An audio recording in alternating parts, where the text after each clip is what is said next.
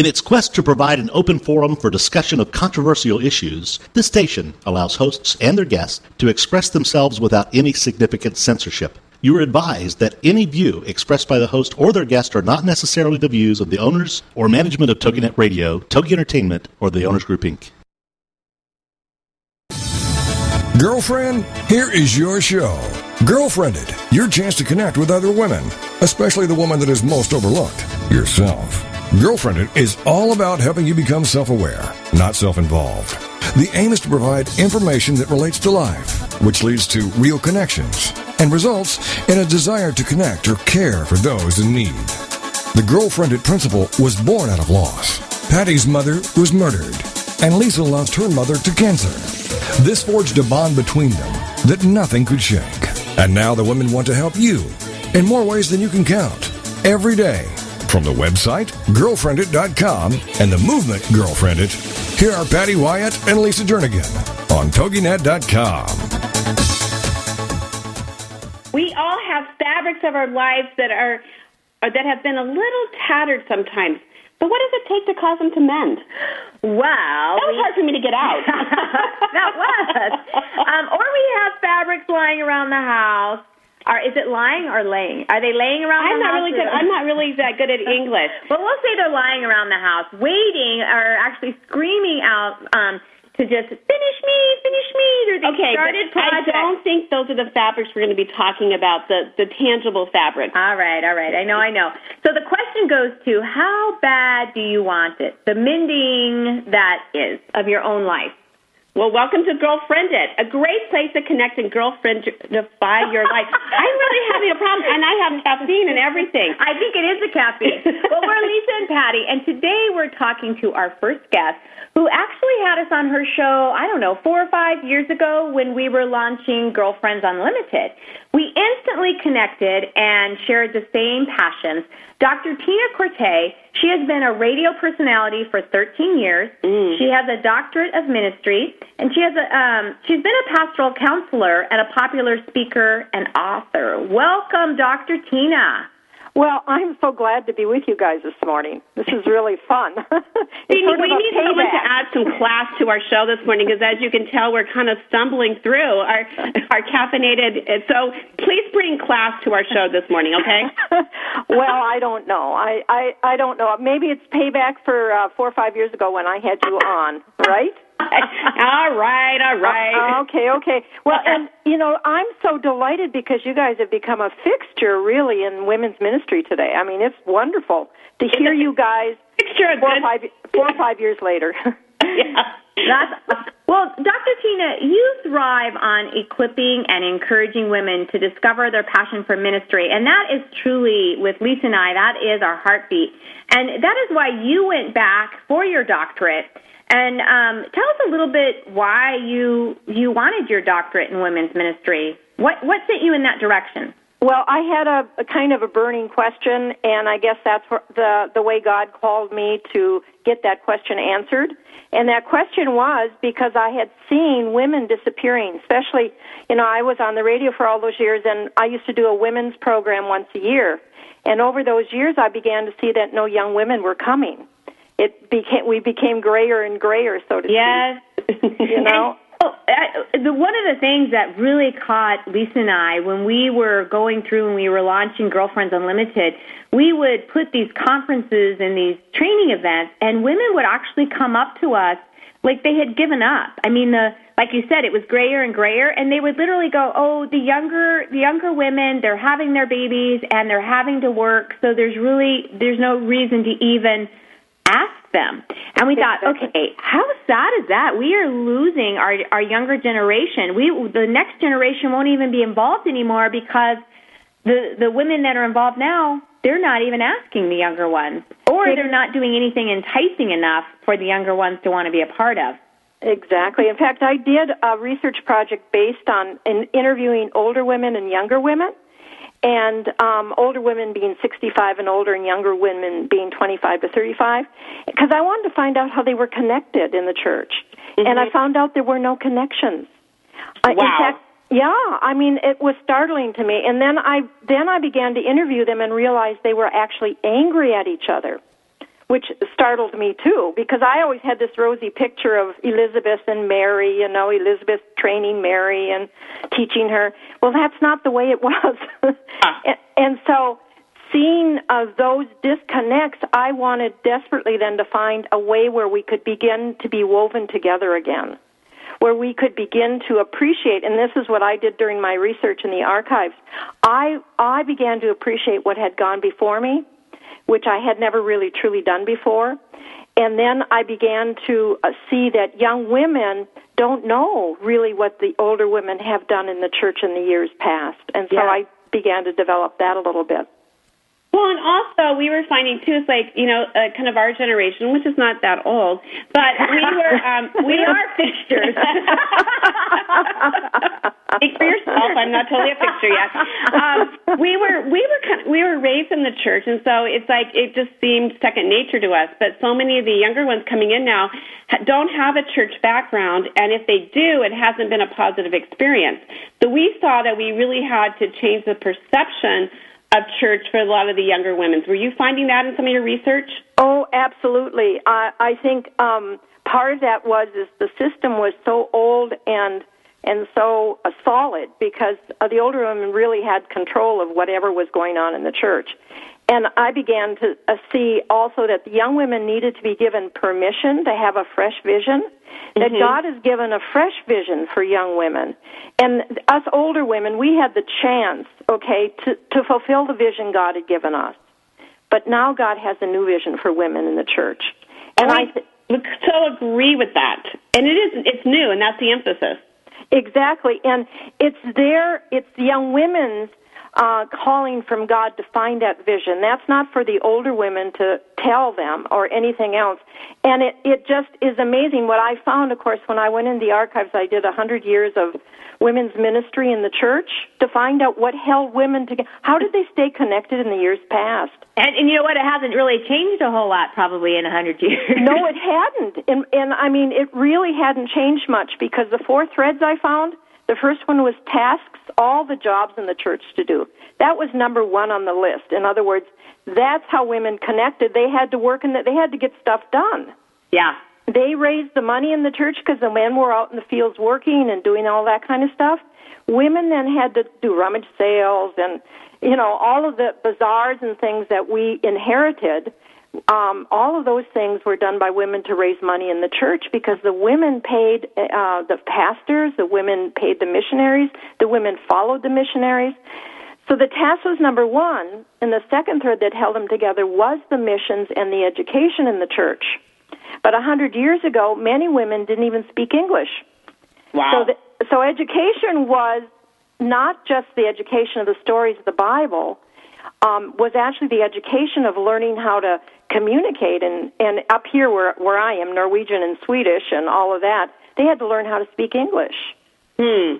So it was basic education, and then friendship was the third thread that held them together, but they they became friends because they learned how to speak together, they worked together, and they became friends because they celebrated every holiday, every event in their lives in the church, which doesn't happen today. Exactly. Okay, and so then the third thread, sadly, I really couldn't believe this, was the, their relationship with Jesus Christ. Very little was written or recorded about that. And that's because back then they believed so strongly in private faith. Yes, they really did. They didn't it, really it, talk about your faith. They compartmentalized it. Exactly, exactly.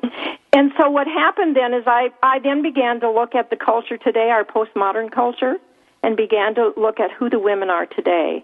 And I realized that those four threads are still very present and very needed in women's ministry, but you flip them upside down. Mm. Number one is relationship in Christ.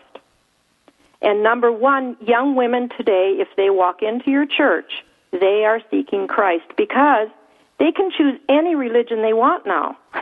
We're in yes. the post, we're in the post-Christian era. Mm-hmm, mm-hmm. So they can choose anything. They can go down the street and, and become a Muslim, or they can go on the Internet and find out whatever they want. But if they go into a church, they're looking for friends in that church. And so uh, fr- uh, uh, number one is knowing your story and being able to share Jesus Christ with another woman. Second is is knowing that friends are in the church, and you can find friendship. And that's what you guys are all about. Mm-hmm. Exactly. And then, of course, comes uh, education and missions, and then comes the task, because we have caterers today who cook the food. We have janitors who clean the church. Exactly. You know, so those kinds of things um, are not number one on the list, nor should they be anymore. And well, you know what, it's so important because you're seeing a shift even in churches, because with the uh, the emergence of the megachurch, the large churches, mm-hmm. you're, um, and that changes that dynamic, like you said, because then there is more specialized ministries.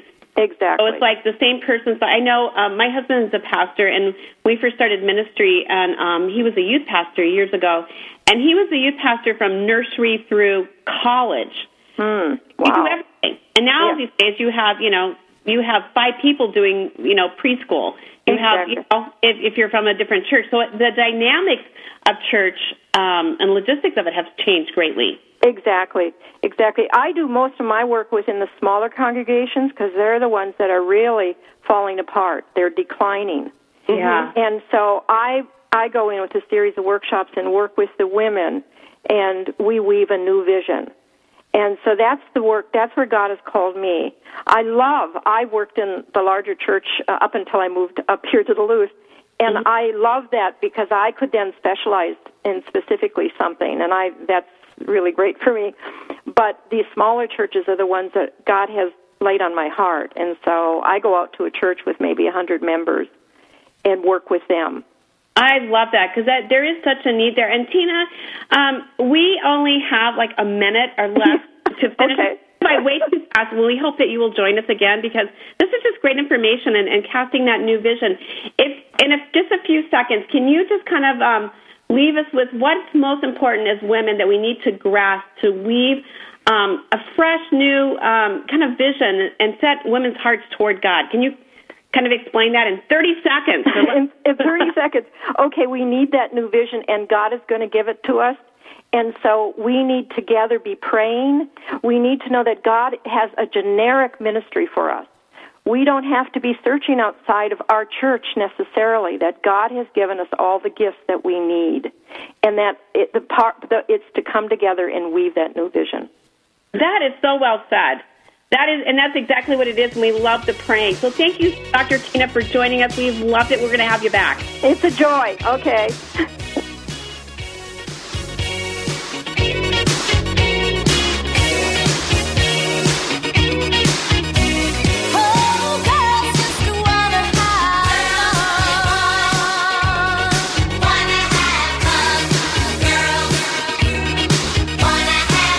This is Girlfriended on TogiNet. Don't forget to tell your friends to check it out on Girlfriendit dot com.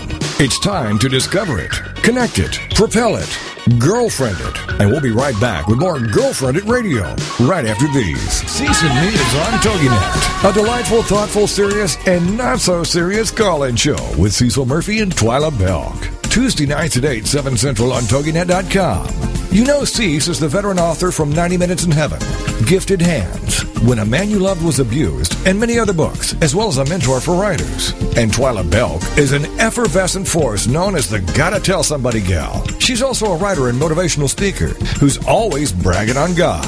For more on Cecil Murphy, go to his website, Cecil Murphy, that's P H E Y dot com, and for Twila, Gotta Tell Somebody dot com. The show, Season Me, is a far-reaching, faith-based shared conversation and call-in show with questions welcome. A chance to get everything out in the open, from questions about writing to surviving sexual abuse to the topics of the day, all from a Christian worldview to help you.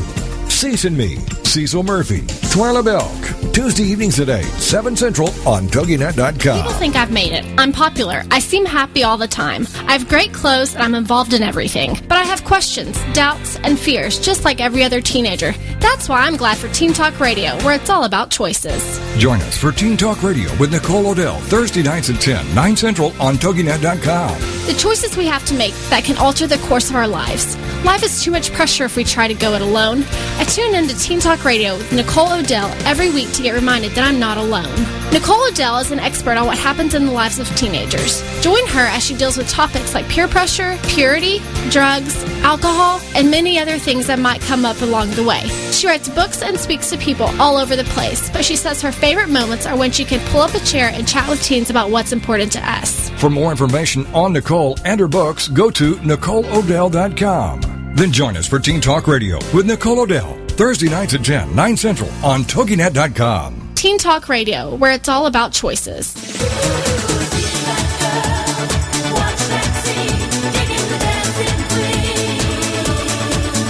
Welcome back to Girlfriended Radio, a chance for you to let your hair down, curl up with a mug of whatever you love, and have some nice girl talk. It's Girlfriended, the radio show on Togi Net dot com. And now back to the show with your hosts, Patty and Lisa. Well, we are so excited to have our next guest. Uh, she is a survivor of sex trafficking as a young child. She was put into this industry, and um, we just want her to share her story and be able to talk about the incredible healing that she had through working with Mending the Soul. Amira, how are you this morning? I'm great. Can you guys hear me okay? Absolutely. Awesome. we we. I'm so excited to be on today. I know. It's so fun to talk because we just love being with energetic people who, who have really gone beyond and going into that the hope and healing part. And so that's that's just what's exciting to talk about, that there always is hope. And you are yes. such a, a face for that, the, you know, of hope. And, and our theme for the day is um, going along with what Mending the Soul does. And Um, how has your involvement with Mending the Soul impacted you in this past year? Um, it has definitely been one of the most life-changing experiences I have had. Um, a, a year ago, I was very anti-counseling, strong, independent woman, can do it all by myself, I didn't need anybody's help kind of thing. Wait, I have to and, stop. Amira, had you already gone through it, it, counseling up to that point? Or no, I had had none. None, okay. I was doing it all on my own and trying to live this little cookie-cutter life and be a member of the P T O and take my kids to soccer and just try to live this happy, normal life. But on the inside, I was I was a wreck, really. Yeah. And because I had never faced it, I, I had not even told my husband at that point. Mm. So um. So I got in contact with Mending the Soul through Streetlight, and um, it's been an amazing, amazing experience and life-altering healing process. I've completely came to terms in just a year with everything that I have gone, I've gone through, and not just the trafficking. I was raped when I was seven or six. Sorry. I was raped when I was six and molested for several years, and I switched schools a lot and had a severe drug addiction. So there was lots of things that I needed to overcome. Mm-hmm. And so, and they were all bundled up, and I wanted to work on them separately, but I didn't realize that they were all connected. Well, so, when you- You said that you hadn't even shared with your husband. You hadn't shared any of that, of of being in the whole sex trafficking world. You had not even gone there at all? He knew, no, he did know that I called myself a prostitute when I first met him. Yeah. But um, at that time, I really thought I was. In fact, when I started um, learning more about trafficking and sexual slavery, it was hard for me to accept that that was what happened to me because I still wanted to blame myself. And then I felt like I was just grabbing onto that to release the shame that I felt for putting myself through that. But I came to terms that none of it was my fault, and there was nothing that I could have done differently, really. Yeah, so that's so. Interesting. You So you went into your relationship with your husband, just your identity was, I am a prostitute. You never saw it as, I was in this child, you know, sex trafficking of being raped over and over and over again, not by my choice. You saw it right. as, I'm a prostitute. Yeah, and I mean, we didn't really talk about it. I mean, I when I met my husband, we started a happy little life with um, my stepdaughter and him, and then we went on to have children afterwards. And, I mean, we've just been really close, and at that time in my life, I was trying to overcome a drug addiction because I had just, I had only been clean a few weeks before I met my husband. So every year, I was really just trying to get over that. Every year or every month, it would be, okay, I've been clean a month. And then after a while, it turned into I was just getting on with my life and everything was in the past. But I kept getting increasingly agitated. My anxiety was through the roof. I'm horribly afraid of the dark. I couldn't be left alone. I was afraid to walk to my car. There was lots of things, and I just attributed those to being a woman. Wow. I didn't, you know what I mean? I didn't attribute those to being what I went through. I felt like I had gotten over it because I had gotten on with my life, but that's just not true. You know what, Amira, what, just listening to your story, first of all, we just wanted you to know how much we appreciate you, the courage it takes to be able to share this and, and to, to kind of bring the darkness to light. And, and Patty and I meet so many women and talk to them, and it is so easy, I think, as women to stuff some of this stuff and to think, um, to compartmentalize it, and, and like you said, to think it's in the past, and, and to even allow some of those things to define us, which are misperceptions. But the fact that, you, you know, just going through, because so many times we look at people, we think, oh, they're fine. And as women, so many right. times when people say, hi, how are you? We always go, we're fine, thank you. But inside, right. dying and crumbling, and, and we, we're looking for those safe places or somebody just to love us and to say, you know what, let's, you're not fine. Let's, let's work through some of these steps. And I know through Mending the Soul, which is an intensive, um, you know, it's such an incredible program, and uh, it's more than a program. It gives you the tools, and it gives you a support, right. and it really offers freedom to go beyond. And um, you yes. found that, which so many women don't even know where to go. Um, can you kind of explain, even through taking your personal experience with this trafficking, how and, and just knowing what you know now, today, how do you feel is the best way to reach the girls who are out there that are kind of experiencing some of the same emotions and things, and maybe um, discarding it as it's just part of being a woman, which we all know that, no, that's not normal. I think that um, I think that the biggest problem with sexual abuse, sexual exploitation, and any type of abuse, people just don't talk about it. Mm-hmm. It it's not talked about enough. Me talking about what I went through has been the biggest part of my healing. And it's it's really started to change lives because I have the courage to stand up and say, look, this is what I went through. People are starting to come to me and and share what they've gone through. And I've got people that are now going through counseling because they see the effect that it can have. And you just need to speak up, and you don't have to shout it to the world.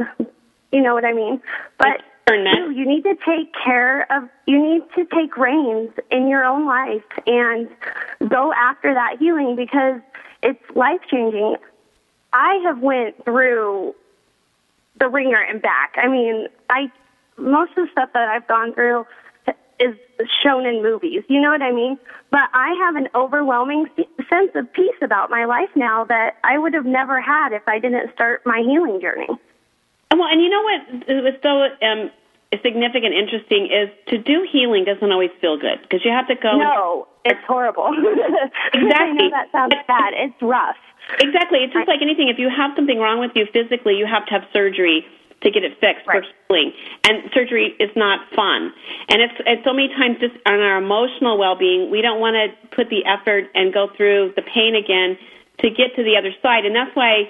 It but really, it's very what empowering at the same time. Exactly. So on one hand, you're like extremely empowered and ready to take on the world. And then on the other hand, your mind's very clouded and you have all these emotions flowing. And the reason you feel this way is you're because you're feeling anger for the first time in your life. It's a defense mechanism to not feel anything when you su- suffer from abuse. So you're shielded from everything. And so... You're, you don't know how to react when feeling feelings for the first time in your life. That is such a significant point because these emotions, it's like, how do I deal with this? How do I sort this out? And and so many times when those things emerge, we want to immediately shut them down. Right. And not deal with it.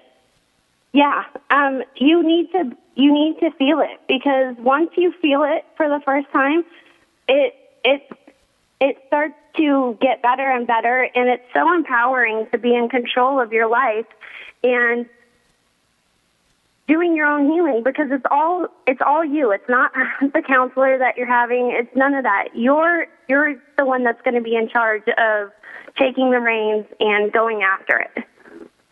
And I love and, that, especially just, you know, it sounds like you you so have um, gotten in touch with, gotten, gotten, in, you gotten in touch. We've been having a rough morning all morning.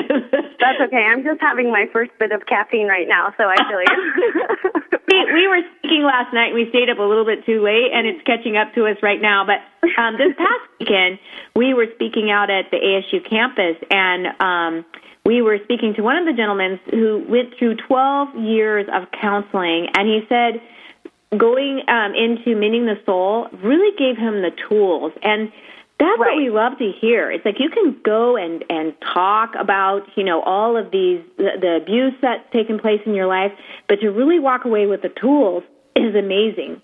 My it, biggest problem with counseling is that they always focus on not not mending the soul, but like a regular therapist. Say you went through your insurance company and you went to a therapist. Everyone I went to, I, because I always thought I had postpartum depression.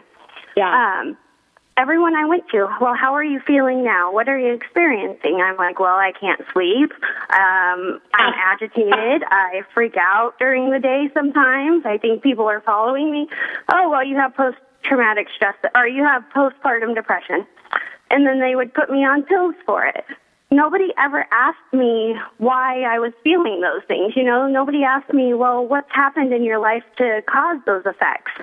Nobody taught me the effects of abuse, and so I could never deal with them on my own until I started doing Mending the Soul, and I learned that everything that I was feeling were classic, classic signs of abuse that nobody bothered to educate me on. Yeah, we're just going to medicate you. We're not going to dig in there and figure out where all these emotions are, are coming from.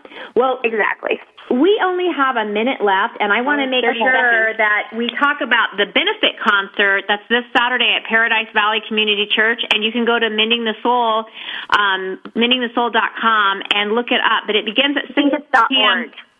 And and you're sharing your your story there, so we want to make sure that if anybody else would like to hear a little bit more, that make sure that they go check it out, because this concert is open to everyone. So thank you so much, yes. Amira. We have to have you back on the show at a later date, and we so appreciate your time with us for sharing. Well, thank you guys so much. I'd love to come back and talk about um, abuse in children so that we can start nipping sexual exploitation in the butt as for our future. Thank you. Absolutely.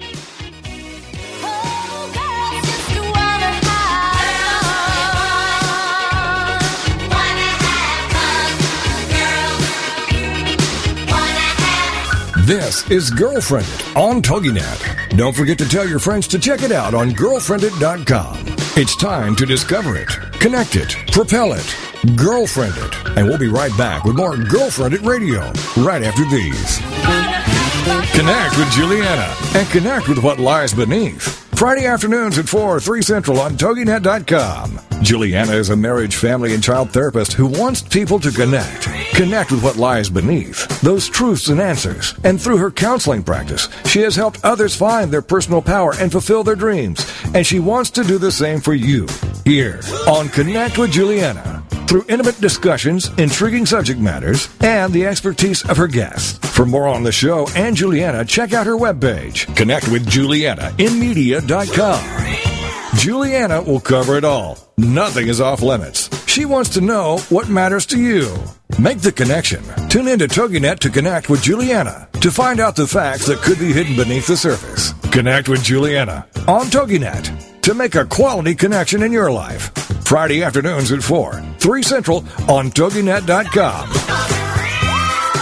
It's time to capture the simple piece of the Amish in your own life. Amish Wisdom with Suzanne Woods Fisher. Thursday afternoons at five, four Central. Each week, Suzanne will have conversations with guests about living a life that incorporates principles of the Amish without going Amish. She'll cover the practical, simplicity, slowing down, reducing clutter, putting the brakes on materialism, the historical. How have the Amish survived for four hundred years? How can we hold on to what we hold dear?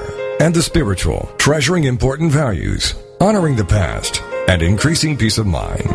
You don't have to become Amish to make personal peace a reality. Amish wisdom will help all of us live a simpler life. For more information, go to Suzanne Woods Fisher dot com. With Amish wisdom, Suzanne offers us a glimpse into a world of peace, serenity, and total commitment to family and God. This show just might change the way you live your life. It's Amish Wisdom with Suzanne Woods Fisher. Thursday afternoons at five, four Central on Togi Net dot com.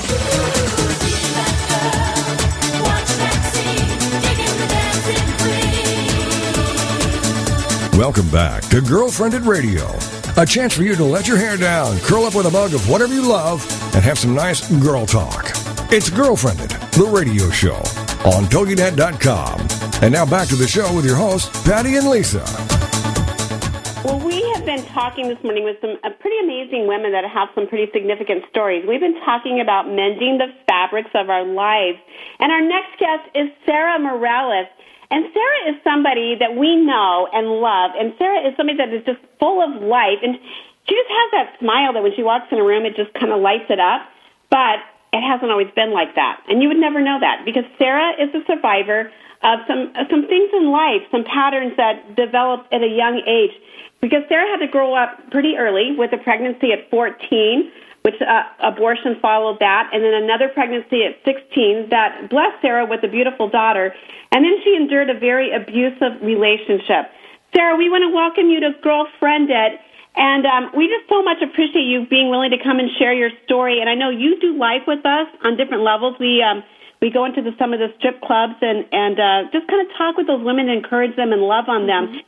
So can you just kind of share a little bit about your heartbeat and what makes you smile these days? Um, gosh, what makes me smile these days? I just have to say just everything.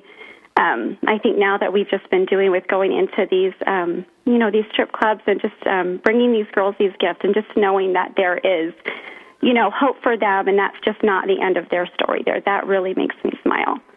I love that. Because you know what? It's, it's so fun. Um, just to do life with you and, and just to see you. And like when we go in and, and you have a way of just loving these women because you, you can so connect to their heart, mm-hmm. understand what what they're going through. And, and, um, mm-hmm. and you are like the poster child for hope for them to go, you don't have to allow this to define you right. and be there. So can you kind of just explain a little bit about your journey?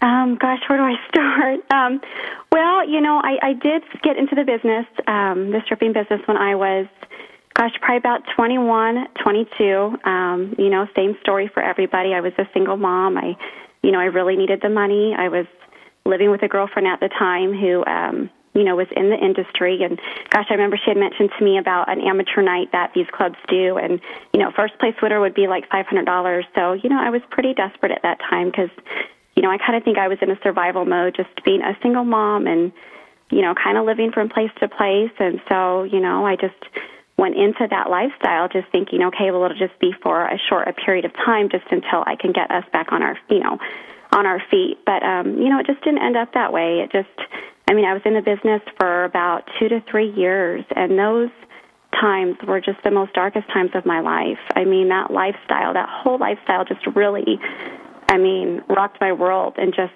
took me on a downward spiral from, you know, cocaine, the drinking, the partying. I mean, it was just a really dark moment of my life. And at that point, I just knew, you know, and gosh, I remember just going home one night from working and just, you know, seeing my daughter there and just knowing, you know, I was pretty much her everything. I was what she looked up to, and I just couldn't bear thinking of, um, you know, my daughter living that same lifestyle. And I just knew something had to change, something had to give. And, you know, I always heard about, you know, this Jesus thing, and I just feel like I always I just tried every direction in my life to kind of feel whole and feel complete. And, you know, I just surrendered my life. I surrendered my life to the Lord, not knowing what he was going to do with it, where he was going to take it. And just from that point on, gosh, that was probably about seven, eight years ago. And literally, literally, I really gave him every ash of me. And he just, he's just filled that with beauty from now on. And just, you know, I just give him all the glory for that, just for what he's done and what he's still doing. You know what? That is so significant because it really is about relationships, and mm-hmm. first of all, a relationship with Jesus that yeah. really gives us our lives the meaning and the value. But it's also about you know, Jesus uses people in our lives to be a part of our healing process. Yes. So you had significant people that surrounded you, um, even when you weren't at a place where you had arrived. And I think so many times when right. I think to be at a place I'd arrived before I can even be used by, by God or to, you know, feel worthy. And I know you had some significant, like a family that kind of um, brought you in under their mm-hmm. wings. Mm-hmm. Have you talked about some of the relationships in your life?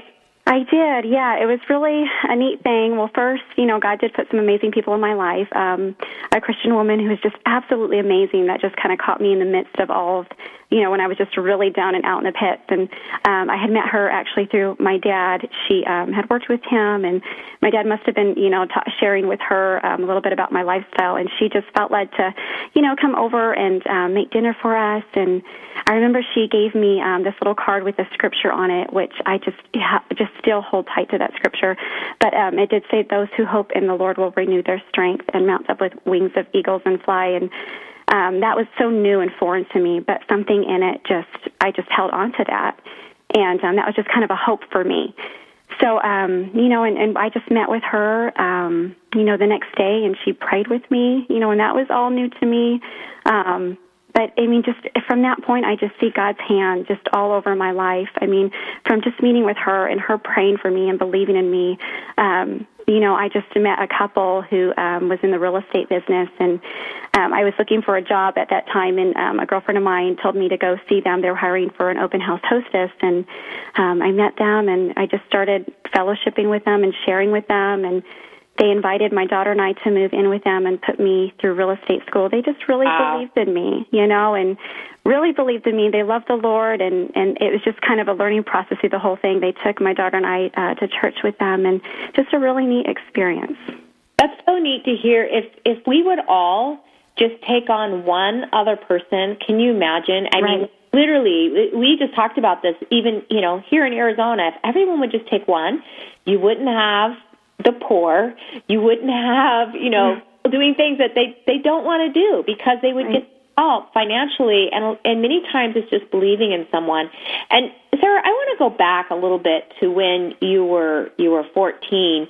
Right. Uh, you had mentioned to us that you went and and had an abortion, and then you were pregnant again at, at sixteen, mm-hmm. and you made a comment that I think just would really help others, because we hear it so often, especially when we do go into the strip clubs, that you wanted to keep this baby mm-hmm. because you thought it would make your boyfriend love you more. Right. I really right. do think that there's a um, there's a thread there of the of, of many gals that think, okay, if I can just keep this child, I won't have this man leave me. I won't be abandoned again.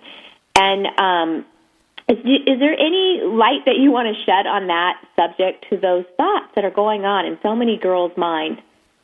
Just, you know, and, and it's such a, you know, hard thing to admit, I think, but it is so true. It's so true that especially when we're feeling that type of abuse and not having Um, that love filled in our life, we're just searching for it in any way that we can.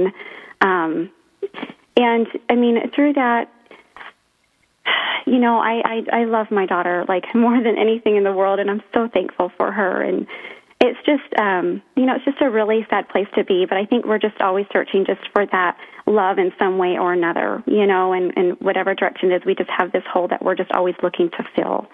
And um, I believe when I was, you know, that age, that's just kind of what I was looking looking to fill, and just not, you know, um, you know, just realizing um, who I was and, and just what I was worth, you know.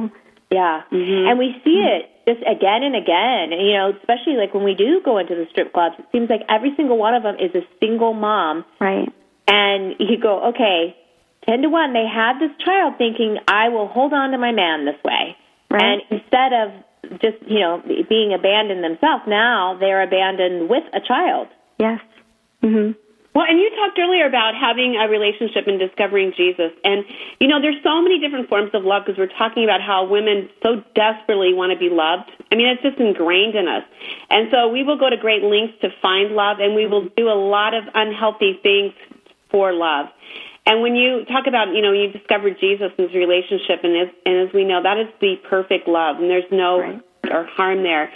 And and yet you, at times, I think when there is abuse early on and there's these um, these patterns that emerge and their reactions to a lot of hurt inside of us, that we, I think so many women we hear, they they um, they get kind of confused on what love should be. And I know you were in an abusive relationship where um, this man was physically abusing you, mm-hmm. and you kind of allowed it, because it's like sometimes you don't, you think that's what love is. And I think right. sometimes It, there might be somebody out there listening to this now going, well, that's normal. And it's like, I remember sitting with a gal who, she was telling me about some abuse, and, and as she's talking to me, she literally had bruises on her arm and on her face. And wow. I finally listened and I said, that is not normal. That is not normal love. That is not a healthy love, to have somebody, you know, that you have the scars and the bruises to show for it. My husband has never physically harmed mm-hmm. me in any way. And if he ever did, a huge red flag. So can you kind of address this? How come some women, they just settle for love because they want to be loved so much? You know, I think that's exactly what it is. It's just that void of love and not feeling like you're good enough and not feeling like you're worth anything. You know, and even the verbal abuse um, that I remember even feeling, you know, and just, I mean, that held on to me. And I started believing, okay, well, this is pretty much what my life is. And Um, you know, hearing all these negative things feeding into me, I kind of start believing, you know, mm-hmm. I'm not good enough. I'm not, I can't get any better than this man that I'm with right now. You know, he, on one minute he's hitting me, and the next minute he's telling me how much he loves me and how sorry he is. And I'm believing that, and I'm getting sucked into that every time, you know, um, and it's just, I, th- I think just the stem of it is just not feeling, not believing in yourself that you're worth more than that. You know, so you've been convinced of the lies because you've had so many yeah. people say you otherwise and treat you that way, that you start yeah. believing that, and you allow their words to define you instead yeah. of going to somebody that's healthy like Jesus and going, that's where my worth comes from. Yep. And Sarah, that's we only have one minute left. Could you share just like two tips to, to our listeners out there that either in encouraging um, someone else in the sex industry or how to get out? Well, um, I just want to... I mean, through just my whole testimony, the main thing um, that God just always puts on my heart is just hope, that there is hope. Um, and you know what? And to me, I just felt like at that moment I had nothing to lose. I had nothing to lose, just surrendering my life to God and just letting Him completely just take over and be, um, you know, the steerer of, of this ship in my life. And that's just what He did. And I just hope that brings someone hope, because they have nothing to lose. They have nothing to lose surrendering their life um, to the Lord. Well, we want to thank you so much, Sarah, for being on the show. And, and I just love that. It's like you have nothing to lose. And it goes back to how bad do you want it? Right. When you're when you're sitting there in so much pain and we just keep medicating it with drugs and pills rather than really right. being deep. So thank you, Sarah. And we're going to have to have you back on the show and share your story with us. Oh, thank you so much, you guys. It was a joy. Hey.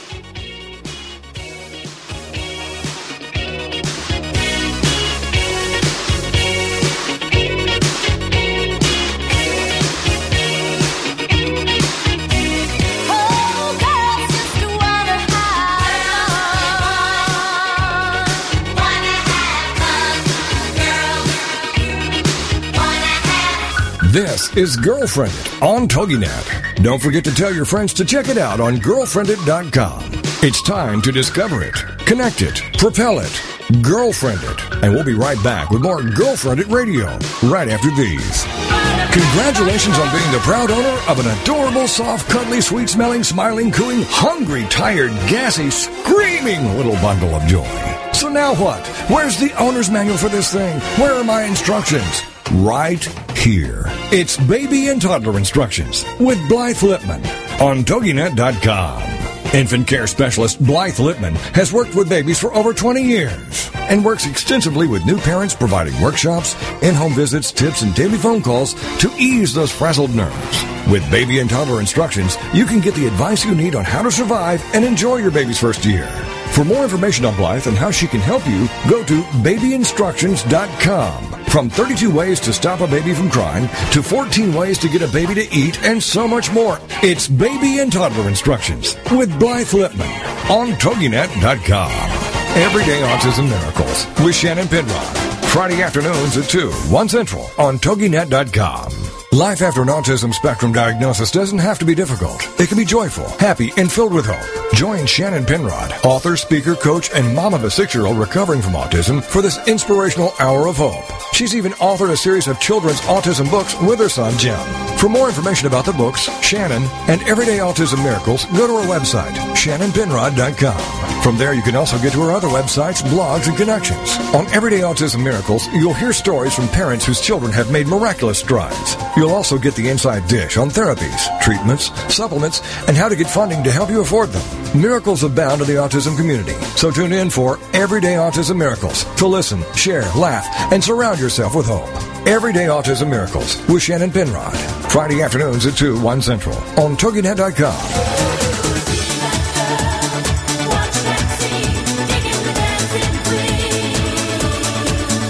Welcome back to Girlfriended Radio, a chance for you to let your hair down, curl up with a mug of whatever you love, and have some nice girl talk. It's Girlfriended, the radio show, on Togi Net dot com. And now back to the show with your hosts, Patty and Lisa. Well, we have had some really great conversation this morning. We if we do say so ourselves. Well, and only not because of us, but because of these women that we've had on here. Let us, let us just clarify that. And amazing stories that um, that need to be told, and voices that need to be heard from people. Well, and women that are really making it happen. Exactly. And they're going through the tough um, job and work of trying to find that place of healing and hope, and going into some of those dark places and stirring up some emotions maybe inside that, that we don't always want to stir up and deal with. Yes.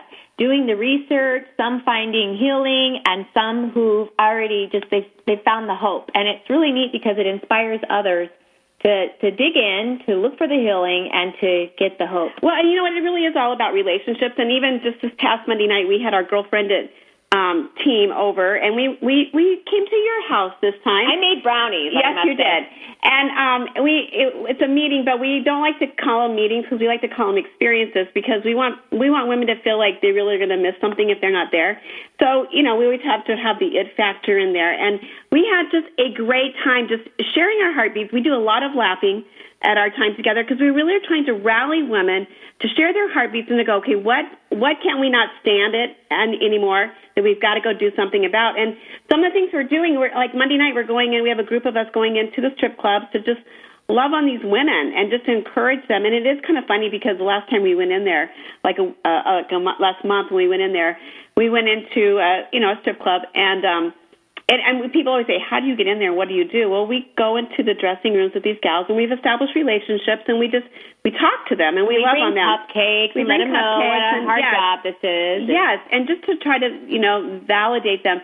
But it was interesting because some of the guys that worked there, one guy was the, uh, he was like the, the communications guy, the marketing guy, and and he was having fun in there, which, you know, take that loosely, but he kept bringing us merchandise because um, he wanted to give us something. Yes. And he was giving us T-shirts and all sorts of things, and we were just graciously saying, thank you, thank you. But well, I guess he figured we're always bringing gifts, so he would start yes, yes. And so giving us gifts back. There is never a dull moment when women get together and really trying to do something, but it was just fun to connect our heartbeat and just encourage each other. And we were sharing how we had just come back from Africa and some of the impact of just being with women in relationships and hearing these stories and healing and hearing, you know, the hope, though, that that is in Jesus, and how the power of prayer. Yeah. And how significant that is. The healing that has taken place. And then we also were talking about, we have Arizona City Fest, the Women's Luncheon Expo on March twelfth, and we have so women, so many women that are engaged in that, and they're so excited about that.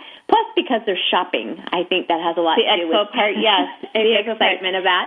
Well, you know what? I, I kind of was thinking because um, I know last night we were we were speaking to a group. We've been doing some speaking lately for, for Streetlight, um, just kind of bringing that awareness piece to people about the the issue of child sex slavery. And I know that I had I had an adult come up to me last night because we were talking about the issue and how it even is affecting um, the Phoenix area where we live, mm-hmm. and how prevalent it is, because we tend to think of slavery as, you know, the eighteen hundreds and Civil War and everything, but the reality is today there's more modern day slaves than there ever Isn't has that crazy? Yeah, it is crazy. I think that there's more slaves today than there ever was, and we think of yeah the Civil War and everything that's gone on in history.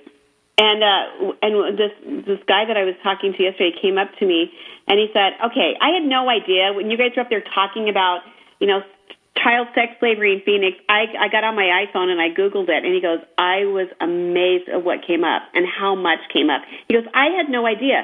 So there is so much. It's like when we were just talking with Sarah, she's like, we got to keep talking about this. Yeah. We got to be talking about some of these stories and these issues, because it's only in the, the talking about them that we can bring the darkness to light, and there can be healing for women. And that's what we want to do with Girlfriended, is really rally women together to share our stories and to share the hope and the healing, and then together to go out there and start tackling some of these these issues and letting women know you have cheerleaders out there. Yes, and so many times when you when you do talk about it, we don't want to always sound like we're, you know, we have to talk about the dark things that are taking place. But what we've seen is, is lives are being transformed from it, and people are coming up.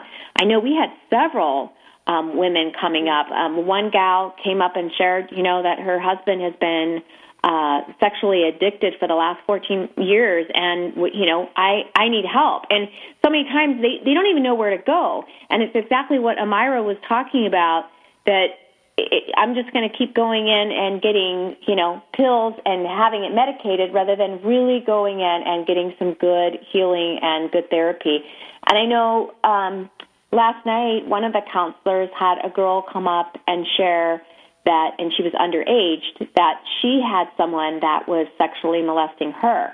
And that's when it, it's not fun, because this counselor had to do something about it. You have to report it. Mm-hmm, because by law you're required to do that. And so we're going to talk about just some of the things that moving forward in life, no matter where you find the fabric of your life and kind of the tattered areas that's going on, it's like there is hope and healing, but but we have to be willing to do the hard work too to, to get to the other side. And moving forward, no matter what you're involved in, no matter what activity, like we said, we're involved in um, a, a Louise Powell Women's Luncheon for our state, an expo and a luncheon coming up. And anytime you're trying to do something positive, You, you, you, it seems like you take so many steps forward, but then there's always some backward mm-hmm. um, motion, because there's always people speaking in and the naysayers.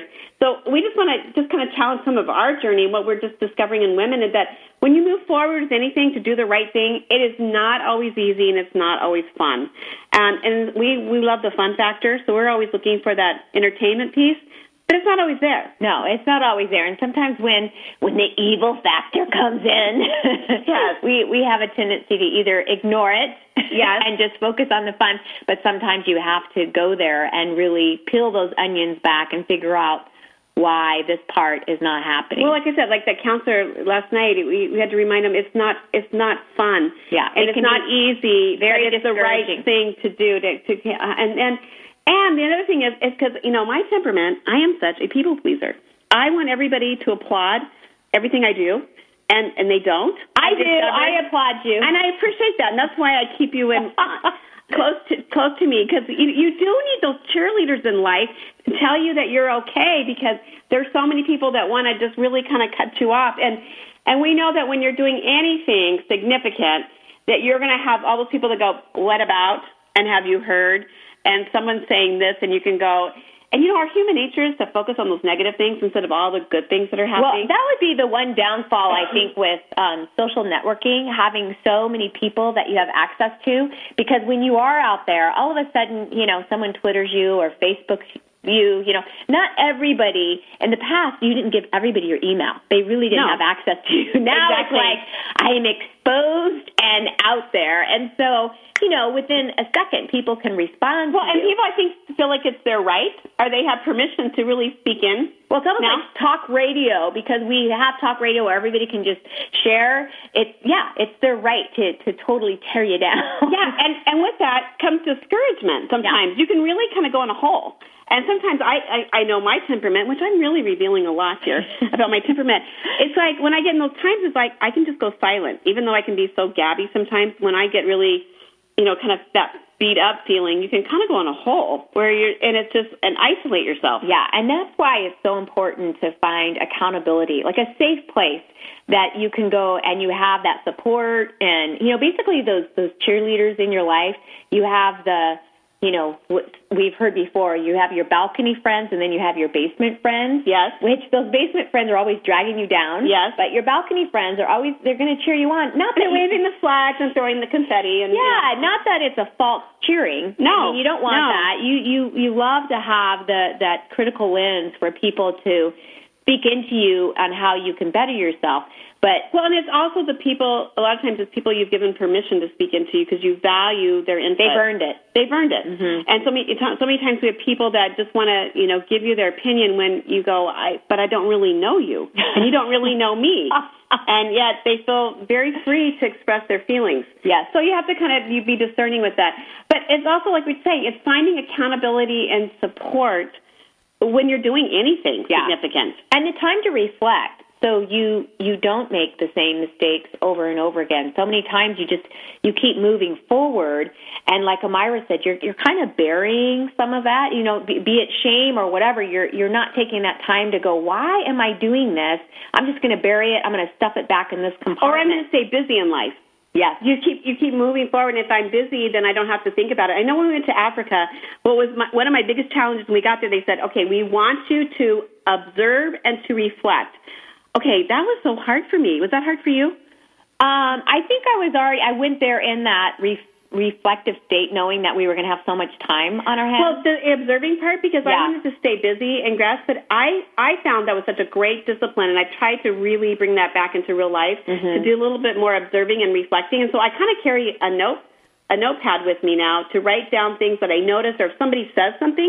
And it's amazing because when you really start observing, there's some profound things that are happening around you, significant things, and people are saying significant things. And, and it's yet we don't take the time to be still. Yeah. And speaking of profound things, we're, we're having a jump because we only have about a minute left.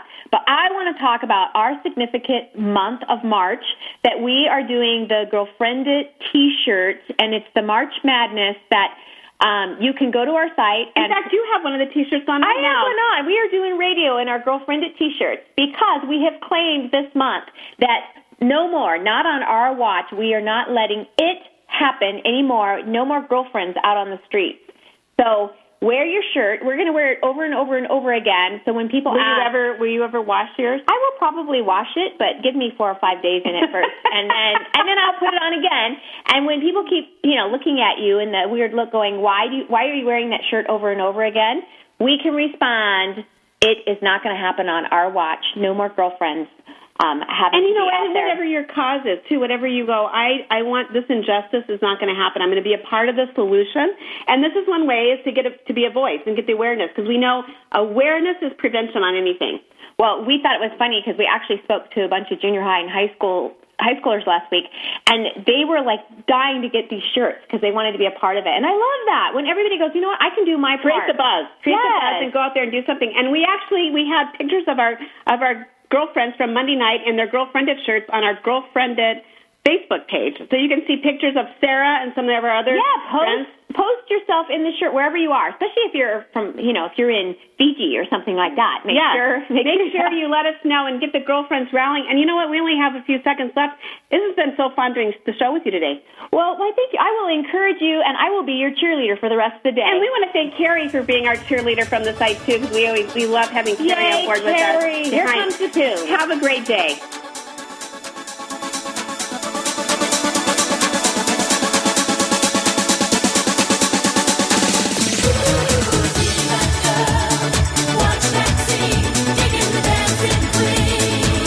Thank you for being a part of this special program, Girlfriend It, the show dedicated to the most important woman you know, yourself. It's the show